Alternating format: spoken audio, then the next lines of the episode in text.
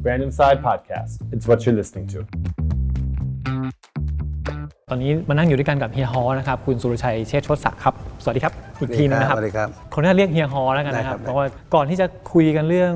เรื่องส่วนตัวของเฮียเรื่องครับธุรกิจมีเรื่องนึงอยากถามก่อนครับโอเคครับคือผมเนี่ยเป็นวัยรุ่นยุค 90 บอกอายุเลยใช่ แต่ว่าคือตั้งแต่ยุคนั้นเนี่ยก็ได้ยินชื่อเฮียฮอมาตลอดครับจนถึงวันนี้ก็ยังเป็นเฮียฮออยู่ครับที่สำคัญคือยังหนุ่มอยู่ด้วยโอ้โหมีมีเคล็ดลับอะไรยังไงบ้างครับ ก็ไม่มีอะไรฮะผม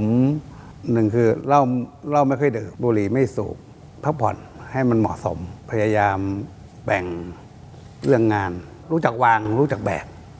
หลักการง่ายอืมๆแค่นั้นเองแล้วก็ตัดให้ได้แค่นั้นนะฮะแล้วก็ทำใจสบายๆแล้วสนุกกับงานที่ทำมันก็เครียดน้อยลง คือจิตใจสบายร่างกายมันก็โอเค เรียกว่าใครที่อยากได้เคล็ดลับของเฮียเนี่ยอยากดูหนุ่มอยู่เนี่ยเอาไปใช้ได้เลยครับ ทีนี้เข้าเรื่องของ Meet the CEO นะครับคำถามแรกเนี่ยครับมันไม่ถามไม่ได้คือว่าเป็น CEO ขององค์กรใหญ่อย่างเงี้ยตั้งแต่ตื่นเช้าตื่นกี่โมง จนถึงเข้าห้องนอนอีกครั้งหนึงเนี่ยเฮียทำอะไรยังไงบ้างครับ ผมชีวิตค่อนข้างรูทีน ตื่นประมาณสักหกโมงหกโมงเช้าตื่นมาก็ดื่มกาแฟ ตามข่าวทางโซเชียลอ่านข่าวจากที่นู่นที่นี่ทั้งในและต่างประเทศ แล้วก็เล่นกับสุนัขสักแปดโมงออกกำลังกายนิดหน่อย เก้าโมงทำงาน แล้วก็ทำงานจนเย็นส่วนใหญ่จะไม่ค่อยไม่จำเป็นจะไม่ค่อยออกไปงาน เลิกงานก็กลับบ้านอยู่กับครอบครัว เล่นกับ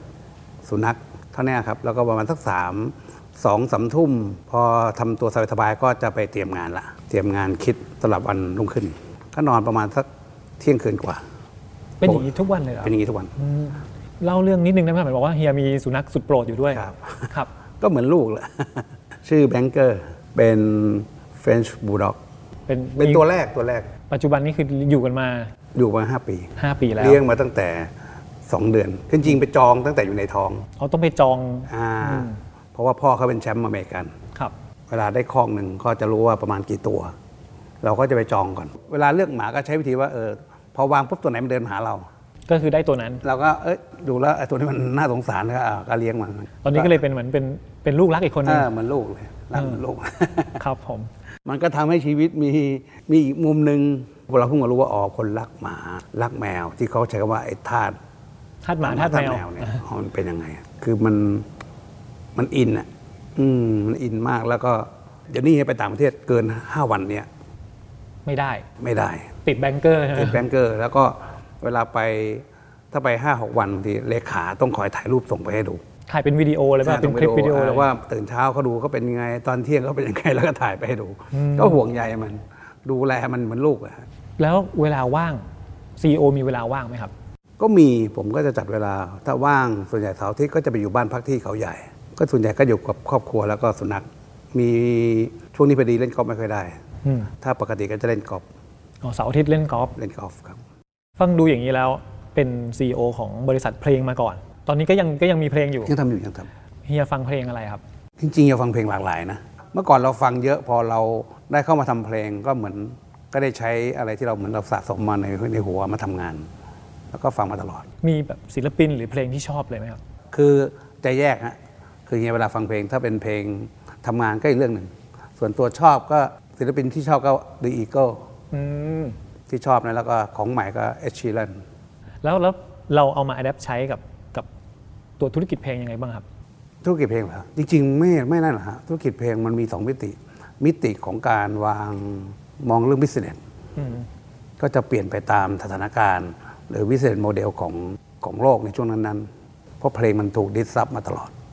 แต่ในแง่ของการทำคอนเทนต์อะเวลาจะเคาะว่าใช่หรือไม่ใช่เนี่ยเอาใจฟังมันไม่มีอะไรฮะชอบ ฟังแล้วชอบให้ยใช่อะฟังแล้วไม่ชอบ มันก็ไม่ใช่ก็ต้องไปแก้เพ ราะเพลงมันไม่มีมันไม่มีสูตรเนี่ยฮะมันไม่มีถูกผิดมันไม่มีถูกผิด มันมีแต่ชอบกับไม่ชอบครับ พวกงานเพลง งานภาพยนตร์ งานละครเนี่ยมันเป็นงานศิลปะ ไม่มีถูกผิด มีแต่ชอบไม่ชอบ ก็บนเงื่อนไขว่า target เราเป็นใครด้วยอืมมันก็แค่นั้นงั้นเวลาเราทำงานเนี่ยก็จะฟังแค่เนี้ยชอบไม่ชอบเฮียเรียกว่าเฮียให้อิสระเลยไหมครับ หรือว่าเฮียเป็นคนฟันธงไหมว่า เฮ้ยอันเนี้ยชอบใช่เลยไปเลยเฮียเฮียฟันธงมันเป็นคนฟันธงตั้งแต่หนึ่งตั้งแต่หนุ่มๆแล้วเวลาทีมทำเพลงมาถ้ามาถึงโต๊ะเฮียเนี่ยฟังแป๊บหนึ่งท่านเฮียบอกให้ยไม่ใช่ ไม่ใช่ก็ไปแก้ต้องไปแก้มาใหม่อ่าแล้วก็จะบอกว่าที่ใช่น่าจะเป็นแบบนี้ ประมาณนี้แล้วก็ไปทำอะไรอีกแปลว่าไม่ว่าจะเป็นหนังเป็นเพลงเป็นละครที่เราเห็นเห็นกันเนี่ยต้องผ่านเฮียฟันธงมาระดับหนึ่งแล้วครับช่วงหลังๆก็เริ่มถอยละครับ เริ่มถอยมาวางกลยุทธ์ทางธุรกิจมากขึ้น ทีนี้ย้อนกลับให้ตัวเฮียนิดหนึ่งครับครับเฮียมีความฝันในวัยเด็กยังไงบ้างไหมครับ ที่แล้วทุกวันนี้ได้ทำมันหรือเปล่า อืมอันนี้ไม่เคยไม่ค่อยเปิดเผยที่ไหนอ่าที่นี่ที่แรกขอบคุณมากที่คแรรับกโอเคคือจริง ๆ ตั้งแต่เด็กเวลาทำธุรกิจเนี่ยเราฝันจะสำเร็จ แต่จริง ๆ ฝันหนึ่งเลยเนี่ย ซึ่งเราก็ไม่รู้มันจะทำได้เปล่ารู้คือเฮียอยากมีตึกแบบเนี้ยก็คือตึก RS ใช่ Group Building ตอนนี้นะครับ เพราะว่าเราโตมาจากเด็กห้องแถว RS เริ่มจากธุรกิจก็ห้องแถวเล็กๆ ค่อยๆไต่มาเรื่อยๆเรื่อยๆเราก็ใฝ่ฝัน ทีนี้ถ้าในมุมความฝันนี่ก็คือฝันที่ทำสำเร็จ นี่คือฝันหนึ่งใช่ที่ทำสำเร็จ เดี๋ยวเราจะคุยกันต่อว่าธุรกิจ RS มีอะไรบ้าง มีอะไรอีกไหมครับที่ที่เฮียยังเป็นเป้าหมายในอนาคตที่จะต้องทำอีก จริง ๆ ต้องบอกอย่างนี้ครับเอ่อเราไม่ได้ตั้งเป้าว่าให้ยเราอยากทำอะไร เวลาที่นี่เวลาเฮียมองเฮียจะมองว่าอะไรน่าทำอืม ไม่ได้มองว่าเราอยากทำอะไรก่อน อย่างที่ผ่านมาถ้าเรามองย้อนประวัติเฮียเนี่ยเฮียทำเพลงทำละครทำภาพยนตร์ทำคลื่นวิทยุ เคยไปทำฟุตบอลลาลิก้าสเปน ฟุตบอลโลกอืมฟุตบอลยูโรคือเราก็ไปทำหมดทำหนัง RS Film ก็เคยทำมาทำเป็นเจ้าของธุรกิจทีวี วันนี้โดดมาทำ commerce ครับอะไรอย่างเงี้ย มันก็หนึ่งคือ สถานการณ์ของ business เป็นตัวกำหนดมากกว่า อะไรน่าทำแล้วค่อยเอาอันนั้นอะมาคุยกันในทีมว่า เรามีโอกาสเข้าไปทำแล้วชนะไหมอืมอืมแล้วก็ไปเรียนรู้มันไหม เพราะว่าตั้งเป้าอย่างนั้นมากกว่า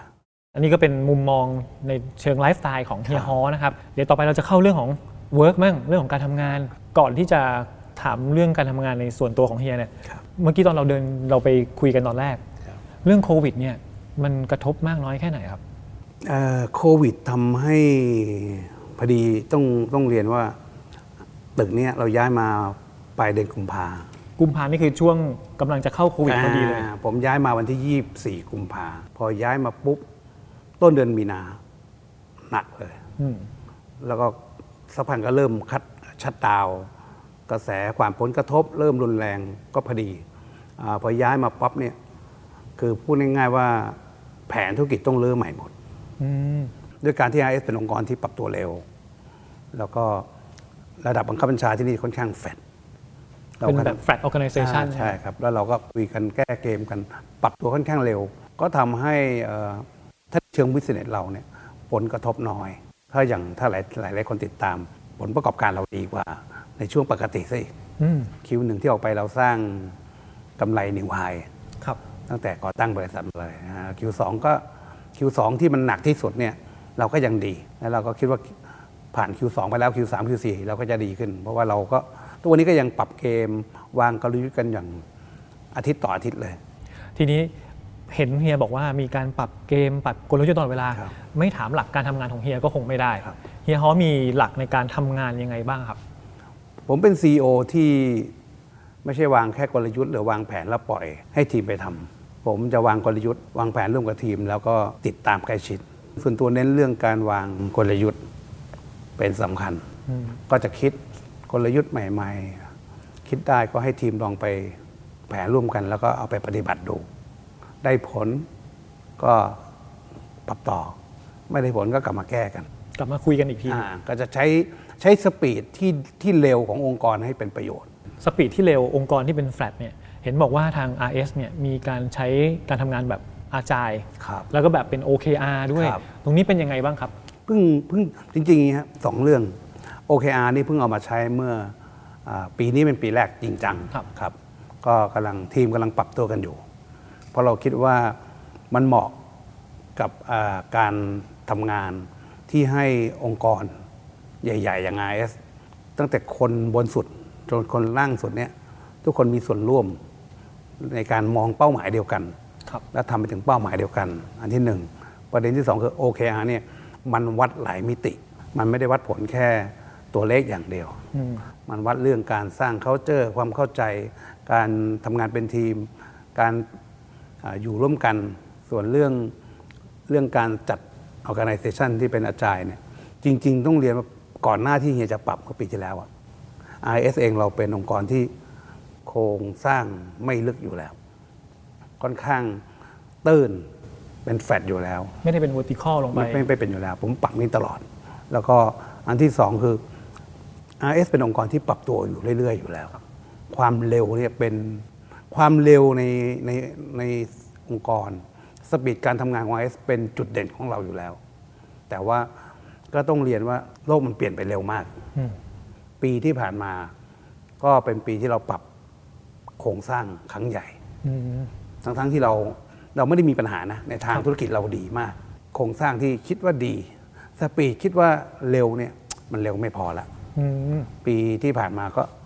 เลื่อยใหญ่ทำการเลื่อยใหญ่ก็เป็นแฟดเลย แล้วก็ปรับปรับทีมทำงานใหม่ด้วย ให้มันสอดคล้อง รวมถึงเปิดรับทีมใหม่ ๆ เข้ามาเมื่อกี้เฮียพูดถึงการปรับโครงสร้างครั้งใหญ่ครับของปีที่แล้วครับเป็นยังไงบ้างเล่าให้ฟังได้ไหมครับ ก็จริง ๆ อย่างแรกเลยคือจากจากซีอลงมาเนี่ยคือแฟดเลยครับ ทุกๆ BU เนี่ยอืมรายงานโดยตรง คือขึ้นตรงกับเฮียเลยขึ้นตรงกับเฮียเลยอันที่หนึ่งสองจากจากแต่สายงานลงไปเฮียก็ให้ทุกคนทำให้แฟดเหมือนกันอ๋อจากคนที่ดูแลแต่ละ BU เนี่ยเขาก็ต้องแฟดด้วยอ่าไม่ใช่มาแฟดเฉพาะ เฉพาะเฮียจากเฮียอ่าเฮียบอกว่าคือคือภาษาเราเรียกว่า CEO ลบหนึ่งแฟดจาก CEO ลบหนึ่งไปก็ควรจะแฟดด้วยอืมนั้นจากล่างสุดถึงบนสุดไม่ควรจะเกินสี่ไม่ควรสี่ขั้น อ่า อย่างเงี้ยเราก็คิดอย่างเงี้ยมันต้องลึกลึกน้อยที่สุด แล้วเวลาเราสื่อสารเรื่องต่างๆ message มันไปได้ได้ถึงแล้วก็เร็วครับครับ ทีนี้พูดถึงตัวธุรกิจบ้างครับ เห็นมันมีความเปลี่ยนแปลงเมื่อสักประมาณปีที่ผ่านมาครับที่จาก entertainment เป็นครับ commerce ครับหรือก็ล่าสุดที่เรียกว่าEntertainmerce Entertainmerce เป็นยังไงครับเฮียต้องเรียนอย่างนี้ครับ RS เรา transform ตัวเองมา ตั้งแต่ 5 ปีที่แล้วครับวันที่เราเข้าไปประมูลทีวี เราเราก็เริ่มเห็นละเราคือคุยกับทีม เราคิดว่าธุรกิจทีวีมันไม่เหมือนเดิม คือ สภาพแวดล้อมมันเปลี่ยนไปนะฮะคือเรามองว่าทีวีจากช่องหนึ่งเออจากสองสามช่อง มันกลายเป็น 20 กว่าช่องคือ demand supply มันกลับข้าง เราก็คุยกันในทีมแล้วว่ายังไงเราเชื่อว่าทีวี ในอนาคตถ้าทำไปเนี่ยยังไงก็ขายโฆษณาไม่เต็มมันเหมือนกับก้อนเค้กมันไม่ได้ใหญ่เท่าขึ้เดินมใช่แต่ว่าผู้เล่นมีเยมาอะกขึ้ขึ้นนอันที่สองเราก็มองไปข้างหน้าว่าเอ๊ะมันเริ่มมีพวกออนไลน์เข้ามาละครับ พฤติกรรมผู้พกคนรุ่นใหม่ก็เริ่มไปออนไลน์บ้างอะไรบ้างนั้นทีวีเองเนี่ยมันต้องหารายได้อื่นเข้ามา ซึ่งจริง ๆ เรามองว่าทีวีนี่เป็นเป็นหัวใจนะเพราะทีวีเป็นสื่อที่วันๆเราเข้าถึงคนทั่วประเทศสิบกว่าล้านทุกวัน เราจะทำยังไงเปลี่ยนคนดู ให้เป็นลูกค้าให้ได้ทำสำรวจมาก็เห็นว่าเเทรนด์ของสุขภาพและความงาม เป็นเทรนด์ที่เติบโตทั่วโลกเลย ซึ่งทุกวันนี้ก็ยังอยู่ก็ยังอยู่และโตขึ้นครับนะมันโตขึ้นเรื่อยๆ มูลค่าตลาดมันหลายแสนล้าน เราก็มองเออมันน่าน่าจะโดดเข้าไปเล่นทำได้ 2 ปีก็เริ่มจับทางได้อืมก็เริ่มประสบความสำเร็จค่อยๆทำปีที่ผ่านมาเนี่ยเออพอรายได้ของ commerce มันมากกว่า entertainสัดส่วนเยอะกว่าแล้วสัดส่วนเยอะกว่าละตลาดหลักทรัพย์ ก็มีเกณฑ์ว่าคุณต้องย้ายหมวดครับเพ ราะว่าถือว่า RS มีธุรกิจหลักเป็น commerce ธุรกิจหลักไม่ใช่ entertainment แล้วใช่เราก็ถูกย้ายไปอยู่ commerce จริงๆ commerce ตอนนี้ก็เป็นรายได้หลักของเรา เป็นธุรกิจหลักที่เราจะเติบโตต่อไป ส่วนเรื่องของ entertainmerce ก็ก็อย่างที่เรียนสักครู่ว่าเวลาเราทำธุรกิจไปนะเหมือนเรายิ่งทำเราก็ศึกษาเรียนรู้ไป เราก็มองว่าที่เราสำเร็จมาสองปีสามปีเนี่ยจริง ๆ เรายังไม่ได้ใช้ asset หรือจุดแข็งในองค์กร RS จุดแข็งเดิมที่เรามีอยู่แล้วอ่าอย่างเต็มที่ก็เลยคิดว่า ถ้าเราเอาบันเทิง ศิลปิน media creative การผลิตรายการเข้ามา integrate integrate กับ commerce แบบเป็นเนื้อเดียวกันทำงานร่วมกันมีเป้าหมายเดียวกัน มันน่าจะมีพลังมากขึ้น ก็เลยเป็นที่มาของคอนเซปต์ entertain merge ก็คือ entertain และ commerce รวมกัน ก็เป็นเป็นยุทธศาสตร์ของ RS ที่จะขับเคลื่อนจากนี้ไป เห็นบอกว่าเราทำ commerce ด้วย แล้วมันต้องลิงก์ไปกับช่องทีวีก็คือช่องครับ8แต่ว่าเรามีพันธมิตรเป็นช่องอื่น ๆ ด้วยครับตรงนี้นี่คือยังไงครับ คือเฮียไม่ได้มองทีวีทุกช่องเป็นคู่แข่งครับ ผมมองคือเพื่อนร่วมธุรกิจในอุตสาหกรรมเดียวกันเพราะต้องยอมรับว่าวันนี้อุตสาหกรรมทีวีทุกคนลำบากหมด การที่ใครจะอยู่ได้ไม่ได้ มันไม่ได้เกี่ยวกับช่องนั้นทำให้เราอยู่ได้ไม่ได้เลย มันไม่ใช่คู่แข่งอะครับคู่แข่งคือคนที่ทำให้เราลำบากในธุรกิจ ผมว่าวันนี้มันไม่ใช่ คนทำธุรกิจวันนี้ลำบาก เพราะว่าเราไม่สามารถปรับตัวกับสภาพแวดล้อมของธุรกิจที่เปลี่ยนแปลงไปอย่างเร็ว แล้วก็ผู้บริโภคเปลี่ยนไปตลอดนั้นธุรกิจมันความท้าทายอยู่ตรงนั้น คู่แข่งเราคือตัวเองนั้นผมไม่ได้มองทีวีแต่ละช่องเป็นคู่แข่งนั้นวันที่เราทำช่อง 8สำเร็จ ผมก็เอาแนวคิดนี้ไปชวนอืมอ่าก็ชวนง่ายๆแหละครับ ว่าเอ้ยคุณเอาเวลาที่เหลือ มาเป็น partner กันไหม ผมสร้างโครงเขาเรียกนะครับ supply chain ของธุรกิจ commerce ครบหมดละข้างหลังบ้าน ทั้ง warehouse สินค้า โลจิสติก เก็บเงิน call center เราสร้างครบละเพราะฉะนั้นผมก็ไปชวนทีวีแต่ละช่องว่า คุณไม่ต้องลงทุนด้านนั้น เรามาเป็น partner กัน ใช้สื่อที่เหลือจากการขายมาทำก็ไปชวนคุย วันนี้เราก็มี partner เป็นช่องอมรินทีวีเวิร์คพอยท์ไทยรัฐทีวีครับก็ประมาณนี้ก็ทำกันอย่างนี้แล้วก็เราก็เปลี่ยน เปลี่ยนคนดูทีวี ให้เป็นลูกค้า ประโยคนี้เลยครับต้องถามต่อครับเปลี่ยนคนดูให้เป็นผู้ซื้อเป็นลูกค้าครับ ทำได้ยังไงมีหลักการยังไงครับเอ่อมันจับตั้งต้นอย่างนี้ ผมทำเฮียทำธุรกิจมาทั้งชีวิต ผมไม่เคยเจอลูกค้านะ ถ้าคนถ้าคนสังเกต ผมทำเพลง คนฟังเยอะแยะเลย แต่ผมต้องค้าขายผ่านหยีปัวซาปัว ผมไม่เคยได้ได้เก็บเงินกับลูกค้าเลย ผมต้องเก็บเงินผ่านหยีปัวซาปัวครับ ผมทำหนัง ผมก็ต้องไปเก็บเงินกับผ่านโรงผ่านโรงหนังผ่านสายหนัง ผมทำมาทั้งชีวิต ผมไม่เคยเจอลูกค้าเลย ทีวีเป็นครั้งแรกที่เราเจอลูกค้า ผมก็บอกกับทีมว่าเฮ้ยเราสามารถคุยลูกค้าได้โดยตรงแล้ว คุณต้องใช้มันเป็นประโยชน์ วิธีคิดก็ง่าย ๆ เรารู้จักคนดูเรา เรารู้ว่าเขาคือคนประมาณอายุเท่าไหร่ มีไลฟ์สไตล์อย่างไง ชอบอะไร การที่เรารู้ว่าเขาชอบอะไรเพราะเรามีคอนเทนต์อะไรแล้วเขาเขาดูไงคอนเทนต์อะไรที่เขาชอบเราก็รู้ว่าเขาประมาณเป็นใครอย่างเงี้ยเราเริ่มมีข้อมูลตรงนั้น ก็เริ่มเอาสินค้า มาลองทำขาย ก็ตั้งต้นจากตรงนั้นนะฮะแล้วก็บนหลักการก็คือทำอย่างไรก็แล้วแล้วแต่ช่วงแรกเนี่ยต้องให้ลูกค้าเราที่เราไปเสนอการการขายเนี่ยให้มีความสะดวกและสบายใจที่สุด ผมเป็นคนแรกที่ทำเรื่องโทรแล้วส่งถึงบ้านโดยเก็บตังค์ปลายทางแล้วส่งฟรี เพราะฉะนั้นลูกค้าที่ที่ซื้อของกับ RS Mall เนี่ยแทบไม่ต้องกังวลอะไรเลย ซื้อรุ่งเช้า ไปส่งถึงบ้าน ถ้าไม่ชอบเปลี่ยนใจได้ ค่าส่งฟรี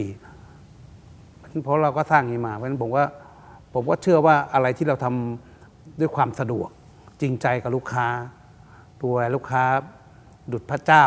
ภาษาการตลาดเขาเรียกครับ มันก็น่าจะสำเร็จ step ต่อไปเรากำลังจะเปลี่ยนคนฟัง การเปลี่ยนคนฟังนี่คือยังไงครับ ก็ใช้ใช้ COOL ก็คือตัว COOL Fahrenheit เรากำลังสร้างแอปใหม่ครับเพิ่งเพิ่ง launch เราเรียกว่า COOL anything ก็จะเป็นแอปฟังเพลง แล้วก็มีเป็นไลฟ์สไตล์ฟังเพลงช้อปปิ้งเล่นเกมงั้นคนที่ฟังเพลง COOL COOLISMก็สามารถกดเข้ามาดูช้อปปิ้งซื้อของที่เรามา offer ได้นั้นพยายามจะเปลี่ยนคนฟังให้เป็นลูกค้ากำลังทำอยู่ ฟังดูแล้วธุรกิจ ของ commerce เรามีสัดส่วนประมาณ 65%ครับ entertainment ครับ35 เฮียกำลังพยายามได้เปลี่ยนคนดูไปเป็นผู้ซื้อแล้วครับกำลังจะเปลี่ยนคนฟังไปเป็นผู้ซื้อ ในมุมของการลงทุนเนี่ยนักลงทุนมองยังไงบ้างครับว่าเอ้ยธุรกิจ commerce มันจะยั่งยืนแข็งแรงไหม หรือ entertainment ด้วยจะเป็นยังไง ตรงนี้เฮียจะอธิบายยังไงครับดีครับก็เรียนอย่างเงี้ยถ้ามองในมุมของนักลงทุน วันนี้ต้องเรียนอย่างเงี้ยธุรกิจ ทุกธุรกิจของ RS วันเนี้ย แต่ละธุรกิจเองกำไรนะฮะทุกธุรกิจกำไรหมด ธุรกิจที่ขาดทุนเราไม่ทำเราเลิกตั้งนานแล้ว ธุรกิจที่กำไรเล็กน้อย แต่ไม่มี synergy กัน ผมก็ไม่ทำอืมผมจะเลิกทำเฉพาะธุรกิจที่มันกำไรแล้วต้องมันต้องส่งให้เพื่อนจับมือกับเพื่อนแล้วไปได้ เหมือนกับเพื่อนธุรกิจ เพราะฉะนั้นเรียนว่าทุกธุรกิจของ RS แข็งแรงและมีกำไรอ่าทีนี้พอผูกกันมาเป็น commerce กับ entertain ภายใต้คำ concept entertainmerce เนี่ยผมว่ามันยังไปได้อีกไกลครับนะครับ แล้วก็เรื่องความมั่นคงยั่งยืน ผมว่ามันพิสูจน์แล้ว เรามียอดขาย commerce เติบโตขึ้นทุกปี ทุกปี ทุกปีนะครับ อย่างไตรมาสสองก็มียอดขายที่ดี แล้วก็ไตรมาสสามก็โตกว่าสองอีกนั้นจะมันพิสูจน์ว่าในสถานการณ์โควิด ที่ทุกคนกำลังลำบากกัน เราก็ยังเติบโตได้เพราะฉะนั้นผมเชื่อว่าความมั่นคงของธุรกิจ commerceยั่งยืนแน่นอนครับถ้าพูดถึงตอนนี้แล้วเนี่ยธุรกิจของ RS ผมว่าหลายคนอาจจะยังงงๆด้วยว่า มีอะไรยังไงบ้าง รบกวนเฮียบอกหนะครับว่าตอนนี้ RS ทำอะไรยังไงบ้างครับตอนนี้รายได้ของ RS ถ้าแบ่งเป็นสอง part 65เปอร์เซ็นต์มาจาก commerce นะครับ35เปอร์เซ็นต์เป็น entertain entertain ก็เพลง วิทยุทีวีนะครับ ก็เพลงตอนนี้เราก็มีประมาณสัก 7%สัดส่วน 5-7%เเมื่อก่อนนี่เพลงนี่เป็นมื่อก่อนเพลง 100%ครับผมเริ่มมาก็คือทำเพลงร้อยเปอร์เซ็นต์ก็ค่อยๆลดมา เพลงตอนนี้ห้าถึงเจ็ดเปอร์เซ็นต์ก็ยังแม้เป็นสัดส่วนที่เล็ก แต่เป็นธุรกิจที่สำคัญ เพราะเป็นหัวใจเป็นก็เลยกฮะเป็นตัวตั้งต้นอืมส่วนวิทยุ วิทยุก็ประมาณสักสิบเปอร์เซ็นต์นะครับก็จะเป็นเอ่อคลื่น COOLfahrenheit นะครับเป็นคลื่นเพลงอันดับหนึ่งก็ที่เหลือก็จะเป็นทีวีช่อง 8 ช่อง 8 ก็ประมาณสัก 20เปอร์เซ็นต์ส่วน part ของ commerce 60เปอร์เซ็นต์commerce ก็จะแบ่งเป็น 2 ก้อนใหญ่ๆ ก้อนที่เป็นแพลตฟอร์ม ก็คือแบรนด์ RS Mall อ่าก็จะอยู่ทั้ง on air แล้วก็ออออนนไลไลน์น์ อีกก้อนหนึ่งที่จะเป็นก็คือชื่อบริษัท Life Star ก็เป็นบริษัทที่ทำอ่าสินค้า พัฒนาสินค้าของเราเองนะซึ่งบนแพลตฟอร์มที่เราขายอยู่กับลูกค้าทั้งหมดเนี่ยสินค้านี่มีสองส่วน ส่วนหนึ่งคือเป็นส่วนของ Life Star เอง 60%อีก 40%เป็นของสินค้าของ partnerเข้ามาวางขาย ภาพก็ประมาณนี้ ครับ ความยากง่ายต่างกันไหมครับ ระหว่าง Commerce กับ Entertainment enter tainment จริง ๆ แล้วไม่มันความยากอยู่ที่ว่ามันไม่มีสูตรสำเร็จอ๋อเหมือนที่เราคุยตอนแรกว่ามันไม่มีถูกมีผิด มันไม่มีถูกมีผิด สิ่งนี้ทำแล้วประสบความสำเร็จ คนชอบพอเราทำอีกทีหนึ่งคล้าย ๆ กันคนไม่ชอบ อืมแล้วมันก็หาเหตุผลไม่ได้บางที บางหลายๆอย่าง ผมคิดว่าทุกคนที่จะอยู่ในวงการบันเทิง เจอเรื่องเดียวกัน เรื่องเนี้ยมั่นใจมากเลย หรือเพลงเนี้ยมั่นใจมากเลย ไม่แต่มาแปลก ไอ้นี่มันบางทีมาแบบไม่รู้ตัวไม่ได้ตั้งใจ มันเป็นอย่างเงี้ยมันก็จะจับทางยากกว่า เพราะมันเป็นมันมีเรื่องของอารมณ์ความรู้สึกมากกว่าอย่างอื่น แต่ถ้าอย่างพาณิชย์เนี่ยครับพาณิชย์ในมุมเฮียเฮียว่าง่ายกว่าสำหรับเฮียที่ทั้งชีวิตอยู่กับอยู่บักับนเทิงอยู่กับเพลงอยู่กับหนังอยู่กับละครมาตลอดพอเรามาทำเรามาทำพาณิชย์อะผมว่าพาณิชย์ง่ายกว่า พาณิชย์มันเป็นโลจิกนะฮะ เอ๊ะเพราะอย่างนี้ต้องเป็นอย่างนี้ทำอย่างนี้มันจะเกิดอย่างนี้อืมอย่างสินค้าอย่างพาณิชย์อะเวลาทำแล้วขายไม่ได้ คือมันรู้ไงว่าลูกค้าไม่ชอบเพราะอะไร ราคาแพงไป รสชาติไม่ดีหรือกลิ่นไม่ดีอย่างเงี้ย มันหรืรู้อการตลาดยังไม่ทั่วถึงอะไรใช่ก็ว่ามันไปมันมีมันมีเหตุและผลชัดเจน แต่ตอนนี้มันง่ายหมด เพราะว่าพอมันเป็นโลกยุคดิจิตอลแล้วกัน ทุกอย่างมันเร็วครับ มันในมุมของการธุรกิจ ไม่ว่าจะเป็นบันเทิงหรือ commerce มันง่าย เพราะเหมือนเรารู้ feedback รู้ feedback ทันทีนี่มันความความความยากง่ายของสองฝั่งมันก็จะมีความแตกต่างกัน ครับ ทีนี้ในแง่ของธุรกิจ Entertainment ครับ อย่างที่บอกตอนแรกว่าผมเป็นวัยรุ่นยุคอ่า90 ยุคเก้าสิบเราบางทีเราก็คิดถึงเพลงของ RS ครับคือโตมากับเพลงของ RS ครับ RS ตอนนี้เราเห็นแต่อาร์สยามเป็นหลักครับตกลงตอนนี้ธุรกิจเพลงเป็นยังไงบ้างครับอ่าธุรกิจเพลงก่อนหน้านี้อ่า เราใช้คือ RS เป็นบริษัทเดียว บริษัทเพลงบริษัทเดียวที่เราหา business model ของเพลงใหม่ ๆ มาตลอดครับนะฮะจะเห็นว่าเราปรับมาตลอดอย่างก่อนก่อนหน้านี้ในปีที่แล้วเราใช้ music marketing เหมือนเราเป็นคนเป็น marketing ทำเพลงให้ศิลปินครับโมเดลเดิมของ RS คือ ศิลปินทุกคนที่ทำเพลงกับเราเป็นคนออกตังค์เป็นคนลงทุนหมด RS ทำ marketing ให้ มันเป็นแบบนั้นมา แต่ว่าที่กำลังจะเดินใหม่ปีเนี้ยเรากำลังจะกลับมาอ่าทำเพลงอีกครั้งหนึ่งนะก็จะมีสามค่ายครับค่ายอาร์สยามอาร์สยามอ่าแล้วก็เราจะเราจะฟื้นกามิกาเซ่อ่าอ่ากลับมาแล้วก็เราจะฟื้นค่าย Rose Sound Rose Sound ไม่แน่ใจว่ามีใครจำได้ไหม Rose Sound คือค่ายแรก ก่อนจะเป็น RS นะคือมันต้องย้อนไปใช่หลายปีมาก คือคือเป็นค่ายแรกที่เฮียทำตอนอ๋ออายุสิบเก้ายี่สิบครับตอนเฮียทำธุรกิจอะค่ายเพลงแรกคือ Rose Sound Rose Sound คือที่มาของ RS RS อ๋อใครที่ไม่รู้ว่าครับ RS เนี่ยย่อมาจากไหนใช่ใช่คือที่มาคือคำว่า Road โร Sound สซาวครับอืมเราทำรถซาวเพราะฉะนั้นปีนี้เราเอาแบรนด์รถซาวมา refresh ใหม่ แล้วก็จะออกศิลปินใหม่อืมเพราะฉะนั้นปีนี้ ซึ่งจะเปิดตัวประมาณสักเดือนกันยาเนี่ยครับก็จะเปิดตัวศิลปินทั้งสามค่าย บน busi ness model ใหม่คำว่า star commerce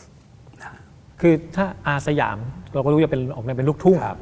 กามิกาเซ่ก็จะเป็นเหมือน girl- วัยรุ่นหน่อยเป็น girl group วัยรุ่นไปรุ่นหน่อย ถ้า Rose Sound นี่เป็นยังไง Roseซาวก็เพลง urban ร่วมสมัยครับแล้วก็ทั้งสามค่ายนี้ก็ทำบน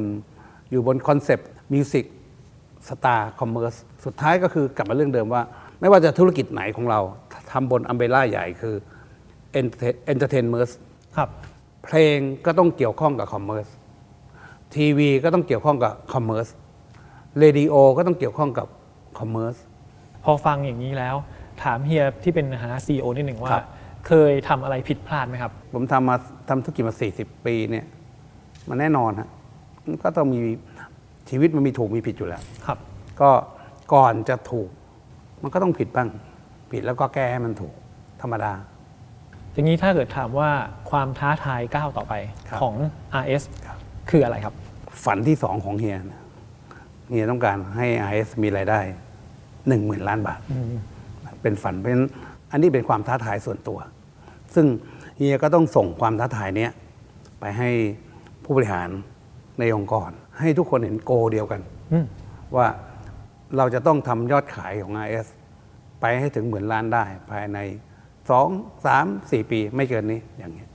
ฟังเรื่องการปรับองค์กรมาประมาณหนึ่งแล้ว เห็นว่ามีทั้ง Entertainment มีทั้ง Commerce แล้วการดูแลคนการพัฒนาคนของ IS อย่างที่เรียนมาสักครู่ว่า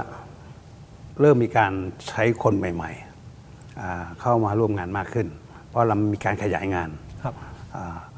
แน่นอนคือหัวสิ่งแรกคือทำอย่างไรให้คนเก่าที่ทำงานอยู่กับคนใหม่ทำงานร่วมกันได้ อันนี้ที่หนึ่งอันเรื่องเรื่องเรื่องที่หนึ่งที่ให้ความสำคัญมันถึงเรื่องมันถึงเน้นเรื่องของอการทำ culture ใหม่ สร้าง core value ของ RS ให้ทุกคนเข้าใจและให้ทุกคนมามีส่วนร่วมงั้นการทำอย่างเนี้ยผมว่ามันจะเกิดการพัฒนาเรียนรู้กันเอง คนเก่าที่มี mindset หรือมี attitude มีความเชี่ยวชาญอย่างหนึ่ง เมื่อได้ทำงานกับคนใหม่ ซึ่งมีมี mindset อีกแบบหนึ่งแล้วเราคัดมาแล้วนะครับ แล้วก็ผมว่ามันจะเรียนรู้ซึ่งกันมันมีการถ่ายเทกันเอง โดยโดยโดยธรรมชาติการทำงานอันนั้นแบบหนึ่งครับแล้วแล้วเรื่องของการดูแลนะครับ เราดูแลกันยังไงบ้าง ในในยุคที่เรียกว่าจะบอกว่าเป็นยุค disrupt ก็ได้ ยุคที่มีความเปลี่ยนแปลงอย่างรวดเร็วอย่างเงี้ยครับคนทำงานเดี๋ยวนี้ไม่ได้มองแค่ว่า เอ่อเงินเดือนเท่าไหร่ เด็กรุ่นใหม่จบมาไม่เหมือนเมื่อก่อนหรือคนทำงานเดี๋ยวนี้หางานไม่ได้มองว่าเอ๊ะฉันมาทำงานได้เงินเดือนเท่าไหร่ครับอเงินเป็นส่วนสำคัญแน่นอน แต่เดี๋ยวนี้ไม่ใช่เรื่องเดียวที่เขาตัดสินใจอืมนะครับหนึ่งเขาก็จะมองว่าเอ่องานมันท้าทายเขาไหมแคเรียพาร์ทเขาเป็นยังไงเอ่อสภาพแวดล้อมเป็นยังไง เพื่อนร่วมงานเป็นยังไง ที่สำคัญคือเออการดูแลเรื่องสวัสดิการ เรื่องเรื่องส่วนตัวชีวิตส่วนตัวชีวิตครอบครัวเป็นยังไงนี่ RS เราดูเรื่องนี้เรื่องพวกนี้หมดครับครับ ประมาณนี้เพราะฉะนั้นถ้าถ้าเราคิดว่าเราเข้าใจสภาพแวดล้อมของคนปัจจุบัน เราก็ต้ององค์กรก็ต้องมีหน้าที่ปรับ เพื่อจะดูแล แล้วก็ทำให้ RS เป็นที่ที่คนอยากมาร่วมงาน พอประโยคนี้ครับ อะไรที่ดึงดูดให้คนเก่งๆอะครับ อยากมาร่วมงานกับ RS ผมคิดว่าอย่าง อย่างน้อยตอนนี้คนที่มอง RS เข้ามา ยิ่งถ้าเราทำทำการรีแบรนด์ใหม่ ผมคิดว่าการที่ RS สามารถ transform จากองค์กรที่ทำธุรกิจหนึ่งมา 40 ปี กล้าที่จะเปลี่ยนมาทำอีกธุรกิจหนึ่งเลย แล้วใช้เวลาเพียง 4 ปี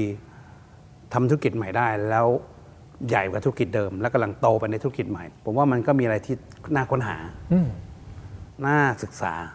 คนผมว่าอันนี้ก็เป็นจุดหนึ่ง ที่ทำให้คนใหม่ ๆ หลายคน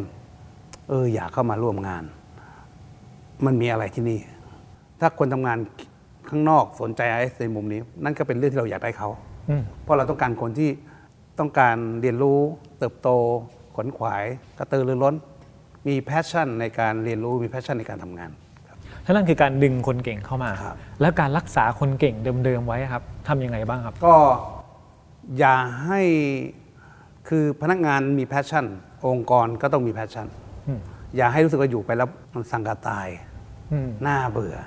เมื่อไหร่เป็นงั้นผมว่ามันก็ก็เริ่มหาที่ใหม่อืมคล้ายๆกันมันผมว่ามันก็เหมือนรถแหละครับ ถ้ารถเราสปีดประมาณนี้คนนั่งรถเลือกจะนั่งรถคันนี้แล้ว ก็อย่าทำให้รถมันกลายเป็นรถถึงก็ช่างไม่ถึงก็ช่างอืมหาความท้าทายใหม่ๆให้ครับเสมอใช่ไหมครับเฮียทำธุรกิจเพลงมาตลอด ตอนนี้ก็ยังทำอยู่ด้วยครับไม่ถามก็คงไม่ได้ ในมุมมองของเฮียธุรกิจครับเพลงตายไหมครับเอ่อเพลงไม่มีวันตาย ผมเริ่มตั้งแต่แผ่นเสียงคัสเซ็ตครับซีดีดาวน์โหลดสตรีมมิ่งจริงๆต้องบอกว่าคัสเซ็ตตายเพลงไม่ตาย วันที่เราทิ้งซีดีแผ่นซีดีตาย เพลงไม่ตาย จนถึงวันเนี้ยเพลงก็ไม่ตาย จริงๆต้องยอมต้องบอกว่าเพลงคนฟังมากขึ้นอืมเรื่อยๆ เพราะฉะนั้นเพลงไม่มีวันตายเพียงแต่ว่า เราจะหา business model อะไร มา อยู่กับมันให้ได้ เพราะต้องต้องต้องเรียนว่าที่ธุรกิจเพลงอยู่ยาก ค่ายเพลงอยู่ยาก เพราะว่ามันกลายเป็นของฟรีไงเพราะฉะนั้นมันก็ต้องหา business model ที่ค่ายเพลงอย่าง RS อยู่ได้แล้วศิลปิน happy แล้วก็อยู่ด้วยกันประมาณนั้นครับครับและนี่นะครับก็คือธุรกิจ Entertainment ที่ทาง RS กำลังทำอยู่ตอนนี้ ก็วันนี้ยังต้องขอบคุณเฮียมากนะคครัรับบผมที่สละเวลาให้กับ Meet the CEO มาคุยวันนี้ครับ ขอบคุณครับครับสวัสดีครับ